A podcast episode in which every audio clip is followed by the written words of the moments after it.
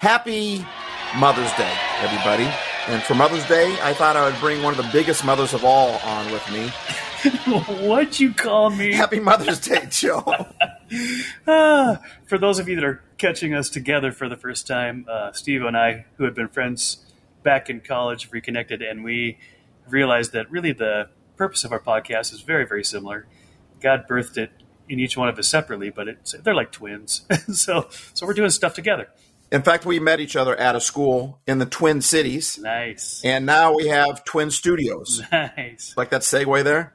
We're doing the same stuff, man. We're on the same page, doing the same thing. And so everyone from Mojo Studios, we welcome you. I'm glad to be a part of your tribe here. Yeah, for those of you that are tuned in as Mojo listeners, I'm just very happy to be part of what Steve-O's doing with Happy Life Studios. I think You'll enjoy that just as much. Yes, yeah, so Steve-O has been doing podcasting for a while. For those of you that know him, that's no big surprise. But for my audience who are meeting Steve-O for the first time, he like paved the way for me. I'm just following along, seeing what he's doing online. Occasionally I would see something on a Facebook post or whatever, and I'd say hello. And then I just called him up one day and I said, I'm interested in podcasting. Do you know anything about it? He's like, do I know anything about it? Yeah. And here we are. Here we are. But I love doing radio. I love doing studio work. And so it's just so cool that now, I have a studio that I actually get to do all that in. And I just really love doing this. And I really love doing it now with you, Joe. We've just expanded our, what do you want to say, platform, our stage. Capabilities. Our capabilities. Voice. Yeah, we're amplifying each other's voice, which I think that's the coolest thing. Which is amazing. And with the access of the internet to not only to us, but to anybody who's connected, that means that we aren't small because what we do can reach anybody, anytime, anywhere around the world. So it's not small at all. It's huge. It's huge. Huge. We're huge. Look at the size of that. Big things come from small places. And, Happy Lifer, that's what Joe has been. And Happy Life Studios and Mojo Studios, that's what we're doing with each other. We're keeping each other fresh and sharp. And so... Speaking of great things coming from small, how did you word that? I mean, you worded it really well. You said something about, we're not small at all. We're actually very big. We do the little things, but they make a big difference. That leads perfectly into why we're doing this podcast right here. Yeah, for moms. I'm doing it for moms, baby. I'm going to show you how to operate in the spirit. This is Happy Life Studios. This message is for you. This message is for you. This message is singular to you. It's not for anybody else. It's not hard to get. It's not hard to get. It's not hard to understand. Now that's a great question. Does your sun set high? Does your sun set high? Welcome to Happy Life Studios. Hey, are you happy? If you're not, then why? If you're not, then why? We're here to help your life be happier.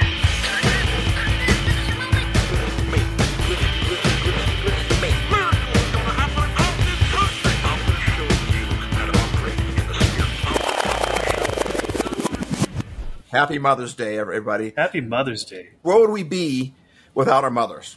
We wouldn't be. Right? Yeah. But mothers, they determine a lot about who we are and what we do. And I love moms because the love that a mother has is just huge. It's huge. And it shows up in the smallest ways, right? It shows up in the tiniest ways of the way that they show love. But man, a mother's love is like one of the most powerful things out there. My kids will always say, Hey, Dad, Mom's here to make sure that we survive. You're here to make sure we have fun while we're doing it. One day I was parenting my child, and he was being bullied on the playground, And he had tried several days in a row, a couple of weeks he'd been working on this thing. And I finally said, son, this is what you need to do. You just need to push back. You just need to state your position, And it was so funny because I caught him for the first time in my life. I caught him doing this, but I knew after I caught him, he had done this many other times before. I caught him looking over my shoulder to his mom, who was behind me, looking at her like, "Is what Dad said, is that good or no?" That's right, right. And I caught it, and I caught her just in time to watch her the last bit of her head shake. No, don't do that. I'm like, how long have you guys been doing this? Yeah, that's my kids too. They'll ask me something. Do you think it's okay if we do this? And I'll go, yeah, of course. They'll say, okay, I'll check with Mom. Right? In fact, that whole thing about being bullied and standing up for yourself. So I was raised mostly by a single mom because my parents split up when I was pretty young, and we had, there's three of us in the family. And I got to sixth grade, so my mom's not remarried yet, and there's this bully at the school, and it was my first year in the school. And my mom said, you know, you got to turn the other cheek, you know, just return evil with good and all that kind of stuff. She said, but there is a point, at some point, where you have to draw lines, you have to have a boundary, and you'll have to just let them know that that's not okay. So one day after school, my mom's driving past the school, and she sees on the corner this big group of kids, and there's a fight going on, and some kid's down on the ground, and there's blood everywhere. And she's like, should I stop? Should I not? No, she just drives home. And then I come home, and I've got blood hanging out my nose. It's all over my shirt. But my mom's like, what happened? I said, well, you crossed the line. I had to stand up for myself. And she goes, was that you back on the corner? I said, yeah, Mom. You got any good stories about your mom? Oh, yeah. Well, first of all, my mom won't love this story, but it's just the truth. She couldn't cook. She couldn't cook to save her life or to save any of our lives. In fact, anytime I see an advertisement that says mother's cooking or just like mom used to make or just like home, I'm like, run the other way. Go as far as fast as you can. I mean, that's the worst type of advertising I'd ever heard, because my mom, well, to her, it's not really her fault because her mom couldn't cook either. My grandmother Mom's cooking is like an oxymoron for you, huh? Oh yeah, it wasn't cooking, it wasn't heating, it was just like it was like sucking all of the life and the juice and the flavor out of something and then serving it and saying you're going to eat it all because there's kids starving in Africa, you know, and you can't have any leftovers. Can't we send them that? Right, that's what I was thinking. Let's mail it to them, Mom. I don't think they could chew it either. Mom, hey, I got an idea. They don't have to be hungry anymore. Actually, if they send them your cooking, they'll stay hungry. Right. Starving kids in Africa would not even eat this, Mom. I mean, my mom, the simplest sandwich in the world is grilled cheese, right? And my mom could not make a grilled cheese sandwich without burning it to a crisp. And so the routine at our house was, well, we'd be out in the yard playing, and then you hear the smoke detector go off, and you say, okay, it must be lunchtime. So then you go inside, and sure enough, it's burnt to a crisp, and you can't say anything, you can't criticize it, you can't complain. And you certainly can't throw it away because there's not enough money to go around. So you get your sandwich and you get a table knife and you go to the sink and you start scraping off the layers of charred, you know, ash until you get to the color that you can stand. And then you eat the sandwich and you say, thank you, Mom. Thank you very much. Oh, my mom finally got, you know, kind of a sense of humor about it. I came home from college one winter, probably when I was at North Central. And she said, how's it going? You know, can I do your laundry for you or whatever since you're home for college? She says, can I make you a grilled cheese? And then I didn't say anything. So she goes, you know, the way I normally make it or not burned. You can have it either way. That's funny. Yeah, my mom's funny. I love her to death. But, you know, really with Mother's Day, I found one of the really rich things for me about Mother's Day is that so many different people filled the role of mom in my life. So really, my mom's often kind of self-conscious about the fact that, you know, there's only one of her and she's working full time. She's got three kids. And so she felt like she couldn't attend to us or give us the attention as much as she wanted to. And she kind of has this guilt about it. And I said, Mom, you did the best you could with what you had at the time. I don't resent any of that. I don't hold it against you. And she goes, yeah, but I could have bonded with you. I could have done so much more. I could have nurtured you. And I said, yeah, but this is the cool thing about, I had lots of great friends who had really wonderful moms. And even my sister, who was 5 years older than I was, in many ways, she served the role of mother for me. My dad got remarried, and so my stepmom had a role as a mom. And there's a whole string of people throughout my life that nurtured me with that same motherly instinct and that same, you know, unconditional love that they wanted what's best for me. I got it from so many places. I feel like I had so many moms. Wow. Why is Mother's Day so important to you? There is an aspect of God's love that you only see in your mom, right? Or in those that fill that role. Because mom really is that combination of the mama bear. Like you touch my kid, you get close to my kid, and I'll tear you a new one, right? That's, moms are fiercely protective, but also incredibly nurturing, where they're just attuned to your feelings and they know what you need and they know what to say at the right time in the right place. I'm so blessed to have a mom that cared that much about me, in spite of the fact that she's a single mom of three kids, working full time, you know, trying to keep the house together and all that kind of stuff. And she taught me the responsibility of chores. She taught me manners. I mean, she taught me how to show up in the world in a way that's you know, it's really good. I'm so grateful. A single mom with 3 kids. Boy. Hashtag hero. Absolutely. Yeah. Yeah. Yeah. And it wasn't until I became a parent, a married parent, right? So there's 2 of us with only 2 kids that I could really appreciate the sacrifices that my mom made. And we had so little to go around, one income and a little bit of child support from my dad. But my mom would scrimp and save every last penny so that we could go on a trip to go skiing with the youth group, or so that we could get swimming lessons, because she knew how important that would be. And I know this was to her own detriment, that she wasn't doing anything that she wanted to do because there wasn't just enough money. There wasn't that much money to go around. So as a kid, I didn't even realize that we were poor, right? We never talked about being poor. She just provided what we needed, when we needed. And certainly we didn't have all the toys that everybody else had, but we had the love, and we got some really great experiences. So kudos to my mom. She is my hero. Yeah. Yeah. The love of a mother is just, it's an unbelievable thing. And I do think that it does help us understand God's love for us. Even in the Genesis account, when God's creating men and women, God says very clearly that I'm going to make male and female in my image. So God has the male and the female attributes, and probably way more. That's just our own categories. But so there's something we learn from our dads, and we learn from our moms when they're healthy relationships, right? That really gives us a glimpse of how much God loves us. For sure. Agreed. But, you know, the interesting thing to me is, like, you know, I'm an old guy now. I grew up in church. I was born one minute. I was in church the next. And I've heard tons of Mother's Day and Father's Day sermons. And every Father's Day, that's the go-to scripture. You know, God made man in his likeness, in his image. But I never, ever heard that preached on Mother's Day. And I never understood that, because God made male and female, he said, you know, and he's talking about God made man his image. He's talking about he made mankind in his image. The very next line is he made male and female, right? And there's just something about the love of a mom that warms me to the love of God, that I understand the love of a father because I am one, right? And I understand the love of a mother because I had one, right? They're 2 different kinds of love. And that mama bear love that God has for us, that, you know, as a mother, it's like you can't do anything wrong to a mom. I mean, she thinks you're a hero no matter what, and she will stick up with you even if you're wrong. She'll believe you and so there's so many things about God's love that really a mom models it different than, you know, the father does, in my opinion. Absolutely. Yeah. So my dad taught me how to work hard, you know, and how to stick with it and not complain, and, you know, really be a man, which I really appreciate. But it certainly wasn't that nurturing side that was just, you know, hugging and loving and just, you know, smothering me with the kind of love that my mom could do. You know, when I was in, gosh, this was probably age 14 or 15.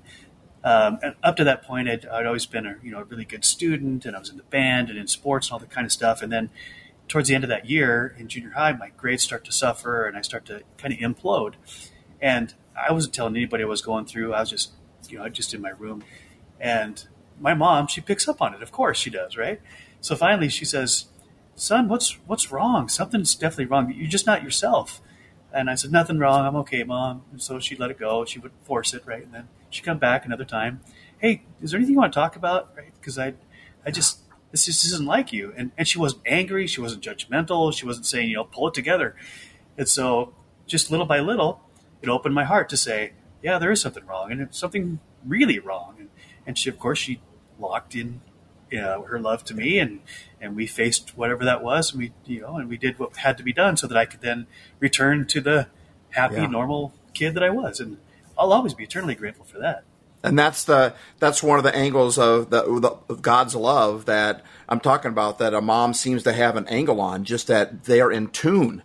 God is in tune with our pain, and he knows it. And like how she would come to you, and she'd come at you from all these different angles, and then she'd pull back because you didn't want to open up, and then she'd come around at a different angle until she found the right way, or came enough times that all of a sudden you're able to unvent. And you know, mothers tend to think about their children more than they think about themselves. It's just such an unselfish love, you know. Yeah, what she really provided, that place, was a safe place for me to tell her what was going on, because had she come at me with, you know, you must tell me what's going on. You know, what's wrong with you? And your grades are suffering and you're not being yourself. Like us dads would, maybe? Yeah, exactly. Yeah, I would have done one of two things. One, I just would have shut down and never would have said anything. Or then I would start to fake it more. Like, okay, I'll just work harder in school and I'll do this stuff. But so I never have to tell anybody what's wrong because I'm afraid I'm up the judgment. But no, my mom came at it like, I'm a safe person. You can tell me what's going on. I got your back, right? And so little by little, I began to believe that and trust it and be able to say, okay, this isn't pretty and I don't think you're going to like it, but I do believe you're not going to hate me for it. You're just going to hate what's going on. And certainly that's exactly what happens, right? Yeah. Moms, our hats go off to you. Our hearts go out to you. We are who we are because of you. There's just something about the love of a mom. I wanted to ask you a question. Yeah. You're adopted, right? Yeah, I was adopted at birth, right? Yeah, so when I was born, which is in the mid-'60s, adoptions were all closed. So as I understand it, just after I was born, even just after the umbilical cord was cut, I was taken away from my biological mother. She never held me. I think she had a name for me. I'm just learning a little bit more now, but that was just like it. And the courts are sealed, the records are sealed. So when my adoptive parents, my mom and dad adopted me, they had my sister was already born, and then my dad got really sick and couldn't have children, so they adopted me, and then they adopted my little brother from another family 2 years later. But to me, adoption was always this amazingly beautiful answer to prayer, because that's the way my parents always talked about it.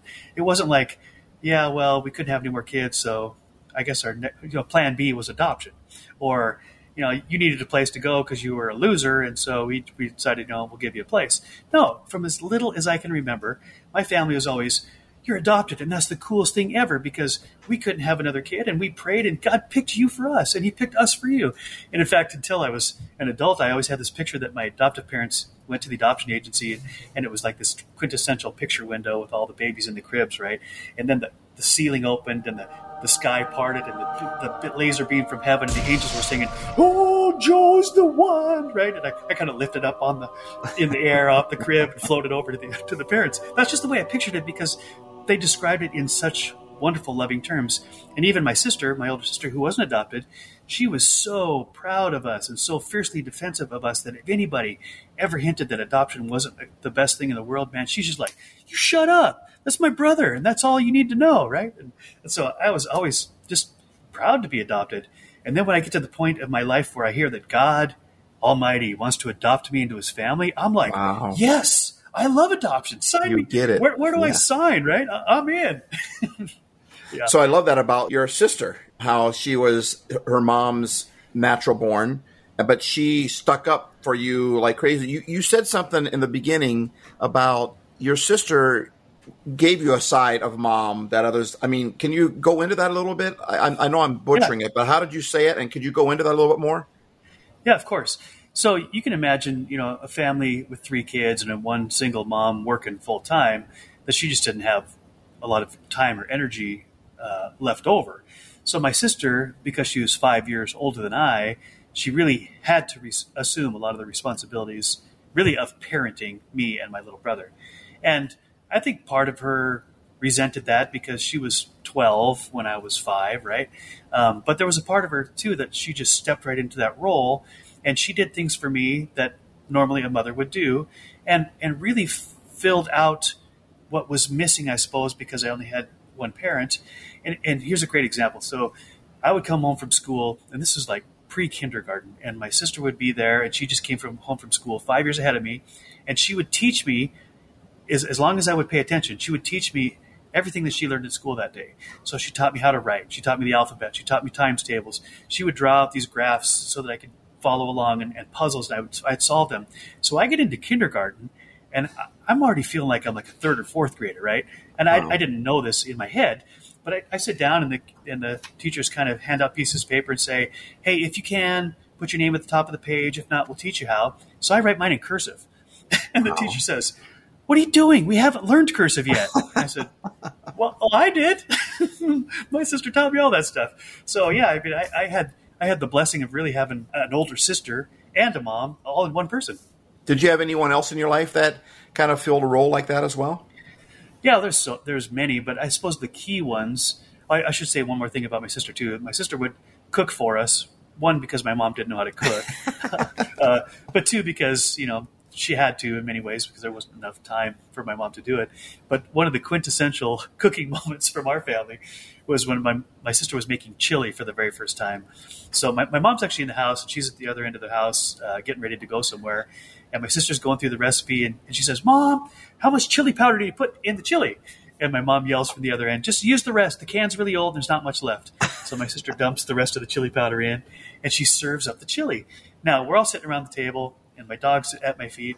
And my sister if you've ever seen the Peanuts comic strips with Charlie Brown and Lucy, my sister is Lucy, just with blonde hair. I mean, to a T. That is her personality. And so you don't mess with her, right? You don't complain. You don't whine, because she'll set you straight. So she serves up this chili, and she's just, "Go ahead and eat. I'm not quite ready, so go ahead and start." So I take one bite, and immediately my mouth starts on fire, and my head starts to sweat, and I'm starting to tremble.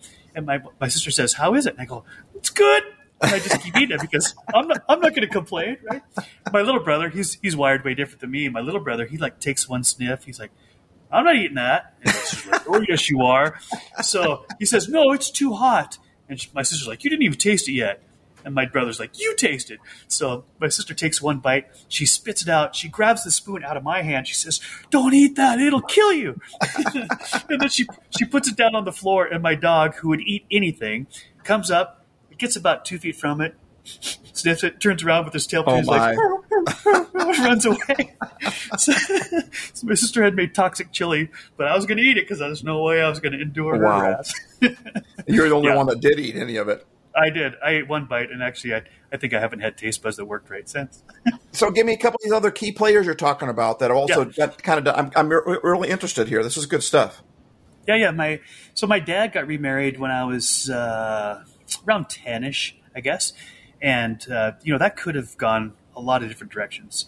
But he married this really loving woman who's my stepmom, and all of the stereotypes about stepmothers, she was the opposite. I mean, she always treated us with great respect, with great love. When we were in her home, she treated us as if we were her own kids. And up until like 14 years later, she didn't even have kids and didn't think that she was going to be able to have kids. But she wasn't angry. She wasn't bitter. She didn't feel like, "Oh, I have to take care of these kids because every other weekend they're in our house." She celebrated that. She'd cook for us, and she would make sure that we had a great Christmas when we were with them. And one of my favorite memories of my stepmom was, we were shopping at Kmart one Christmas, and we were looking for this pole lamp. It's like two or three poles that go together and shine that stands in the corner. And we couldn't find one of them in a box. So my stepmom says, "Hey, do you have any more of these pole lamps? We'd like to buy one." And the lady said, "Well, we only have the floor model, ma'am." And so she goes and gets it, and the salesperson's struggling to get it apart.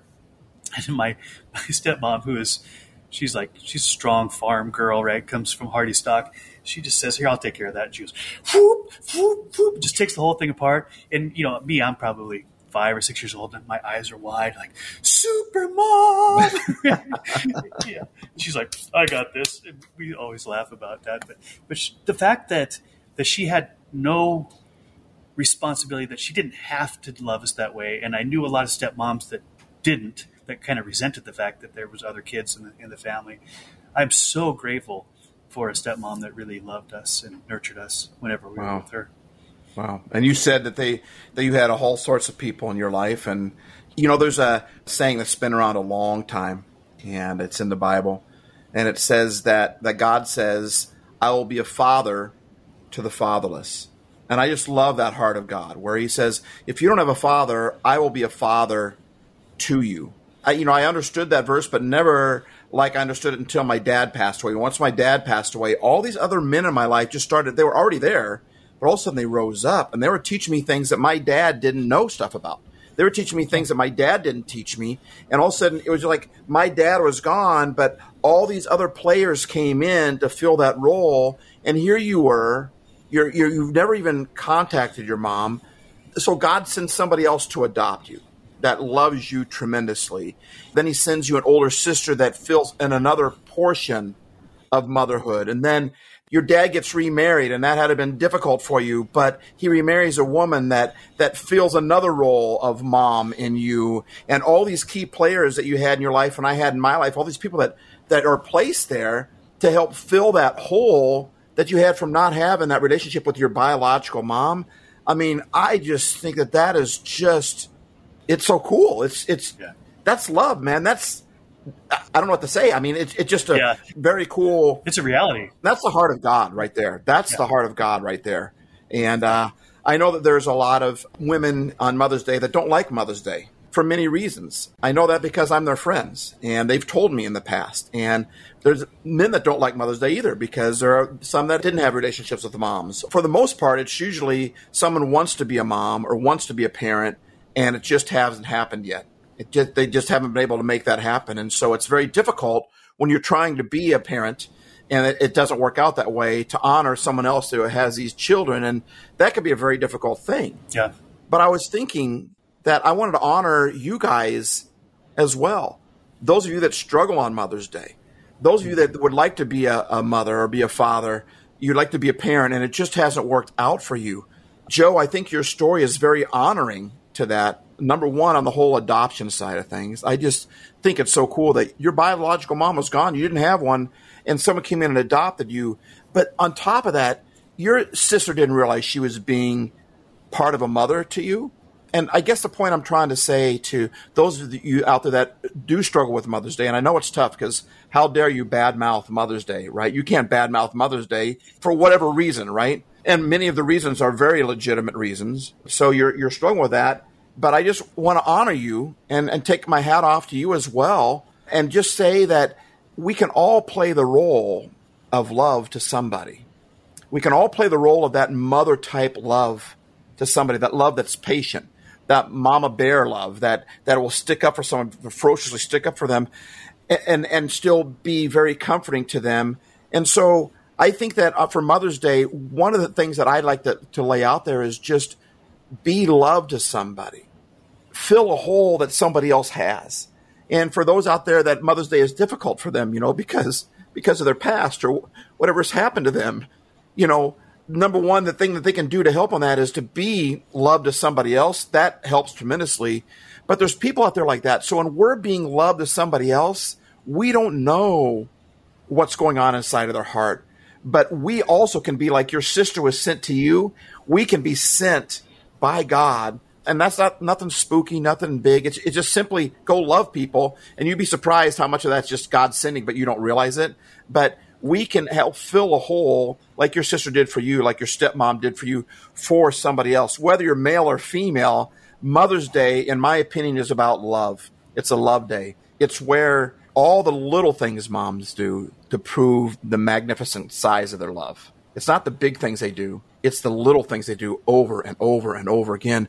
And that shows the size of your love when you do the little things. When you do the big things, those are kind of expected, right? But when you go above and beyond, and what's the little things that you don't have to do them. Your stepmom didn't have to bring you in. She didn't have to love you like that. And when you do those little things, that's huge. And that's what moms are like. I'm not saying moms are huge. Don't take me wrong. But I'm saying that love that they have, the little things that we do make the biggest difference. Yeah. So I can confirm that too with my own experience. So in addition to my adoptive mom, my sister, and my stepmom, all of which they're part of my family. But when I would go to my friends' homes, especially when there was so much turmoil in my own family, and you know, there was 2 divorces in my family before I even got into high school. But I would go to my friends' homes, especially ones with loving parents who are the same age as me. And part of me would be jealous, right? Because here's a really healthy model of what families can look like. But that melted away pretty quickly because their moms, you know, my friend Chris's mom, my friend Mike's mom, when I'd hang out at their house, they treat me like their own kid as well. And they could cook. So I get some really good meals, right? I mean, I'm like, this is what beef is supposed to taste like? I had no idea. Can you just please make me a grilled cheese sandwich, please? Right. Meatloaf you can cut with a knife. I didn't know that even existed. Whoa. Right? So I mean, easy there. But what I'm saying is I would watch very carefully, and I don't know if they were observing me or not, but I would watch how they would care for their own kids and then how they would care for me and any other friends that their kids had brought over, and they would feed them and make sure they were happy and get them water and make them feel comfortable and make them feel welcome. And I felt like I was part of their family as well. And then I would go to church, and there's a whole nother group of people where, especially the grandmothers, for whatever reason, the grandmothers just loved me, right? Not my own grandmother, grandmothers in the church, because I was friendly and I was happy and outgoing, and they'd come up to me and they'd hug me and pinch my cheeks and tell me how cute I was and all that kind of stuff. And I didn't ask for that, but I never would say I needed it, but inside I did. I needed that as much as I needed anything. So I had this whole amazing family of people that treated me like I was their kid or their grandkid. And of course, they didn't have the responsibilities to have to worry about me when I came home. But at least in those moments, I got a little bit more of the nurturing that I needed that I just couldn't get at my own home because of the brokenness. And sometimes it's easier to do that. They say you should be a grandparent first and then parent second. I tried for that. I couldn't make that happen somehow. But grandparents have all that love, but they don't have all the responsibility. So sometimes it's easier to love on somebody and give them what maybe their parents are having a hard time giving them because they're financially stressed out or they're emotionally stressed out or they're just going through life and they have all this responsibility of raising that kid. Well, it's easy for me to love someone who I don't have any responsibility over for. So anything, Joey, you would like to say for Mother's Day in closing? Yeah. I'd like to say, back to Steve-O's point about Mother's Day is really hard for some people. I know this firsthand because my own wife, when we got married, we were in our early 30s. We waited a couple of years before we'd start trying to have kids, and then that didn't work out. It got complicated. We had to have all sorts of medical procedures, and try everything we could think of that we could afford for my wife to get pregnant, and it didn't happen. And Mother's Day during that period, which was several years, was like her least favorite day. I mean, she hated Mother's Day and Father's Day because her dad had passed away, so that only reminded her of that pain. And Mother's Day, that she couldn't become a mother, which is one of the things that she just always dreamed of doing. That's what she wanted to be deep down. So you come to Mother's Day at church or wherever it is, and everybody's celebrating all the moms, and she's just feeling like, dang, how come I can't be a mom? This sucks, right? And she would feel that pain, and then she would tell me about it later. And I was like, well, that's not right. So whenever I get a chance to get in front of the crowd, I'd say, hey, if you're a mom, if you'd like to be a mom, if you've ever been a mom, if you have a mom, if you've ever had a mom, this is for you, because it's for all of us, right? But to say that that pain is real, but there is the nurturing side of God that can be a mother to the motherless, and there is the nurturing that we can get from the family of God, the relationships that we have outside of our own biological family, and in God's grace. Eventually we adopted two kids, and now my wife is a mother, and she couldn't be, I mean, it's super difficult at times, of course, because motherhood is, but she's fulfilled in that role, and it doesn't work out that way for everybody. Right. But I my heart does go out for those who just feel the pain of either having lost a mother or grieving over that they can't be a mother or whatever that might be. And God sees that. He knows that, and he can love you right there where you are. Don't be afraid to be honest with him on that and let him know how you really feel about that, but then give him an opportunity to speak back, to love back, to hold you back. Give him an opportunity to get his opinion aired as well, because he thinks the most of you. And let's just take that love of a mother and let's spread it to somebody. Let's find someone that we can encourage today for Mother's Day, whether you're watching this the day before, the day ever, the day after. I'm not sure when I'm going to get it out on my podcast, Joe. I don't know. You're always ahead of the game, even though you seems like you're busier than me. You always seem to be in front of the thing, but you might not be. Our normal podcast is on Monday, so you might not hear it till the day after. But the point is that in honor of our mothers, we take our hats off to you guys. We honor you, whether you're a mom or you're trying to be a mom or you wish you could be a mom, it just hasn't worked out that way. We honor you for being the love of a mother to other people out there. Yes. And our world needs you. And so we thank you. And may I just say in closing, don't underestimate the power of those small gestures. Like Steve-O said, that even if you're feeling the pain of not having the mother around that you wish you did or being the mother that you want, if you just do those kind, loving, motherly gestures to the people that are in your sphere of influence, I can tell you firsthand that makes a huge difference. It's made a difference in my life. And I just want to thank you. I want to thank all the people who did it directly to me, but thank all of you out there who can provide a little bit of motherhood to the people in your life. And you may not even know how much they're hurting, right? Yeah. Or how much they need that, but it makes a huge difference. So bless you in that. Yeah. Joe, thanks for joining us. Mojo Studios. Thanks for joining us. Thank you for all who tuned in. Happy Mother's Day to you all. Whether you're a boy, a girl, a dad, a mom, a grandpa, whatever, just happy Mother's Day. Happy Mother's Day.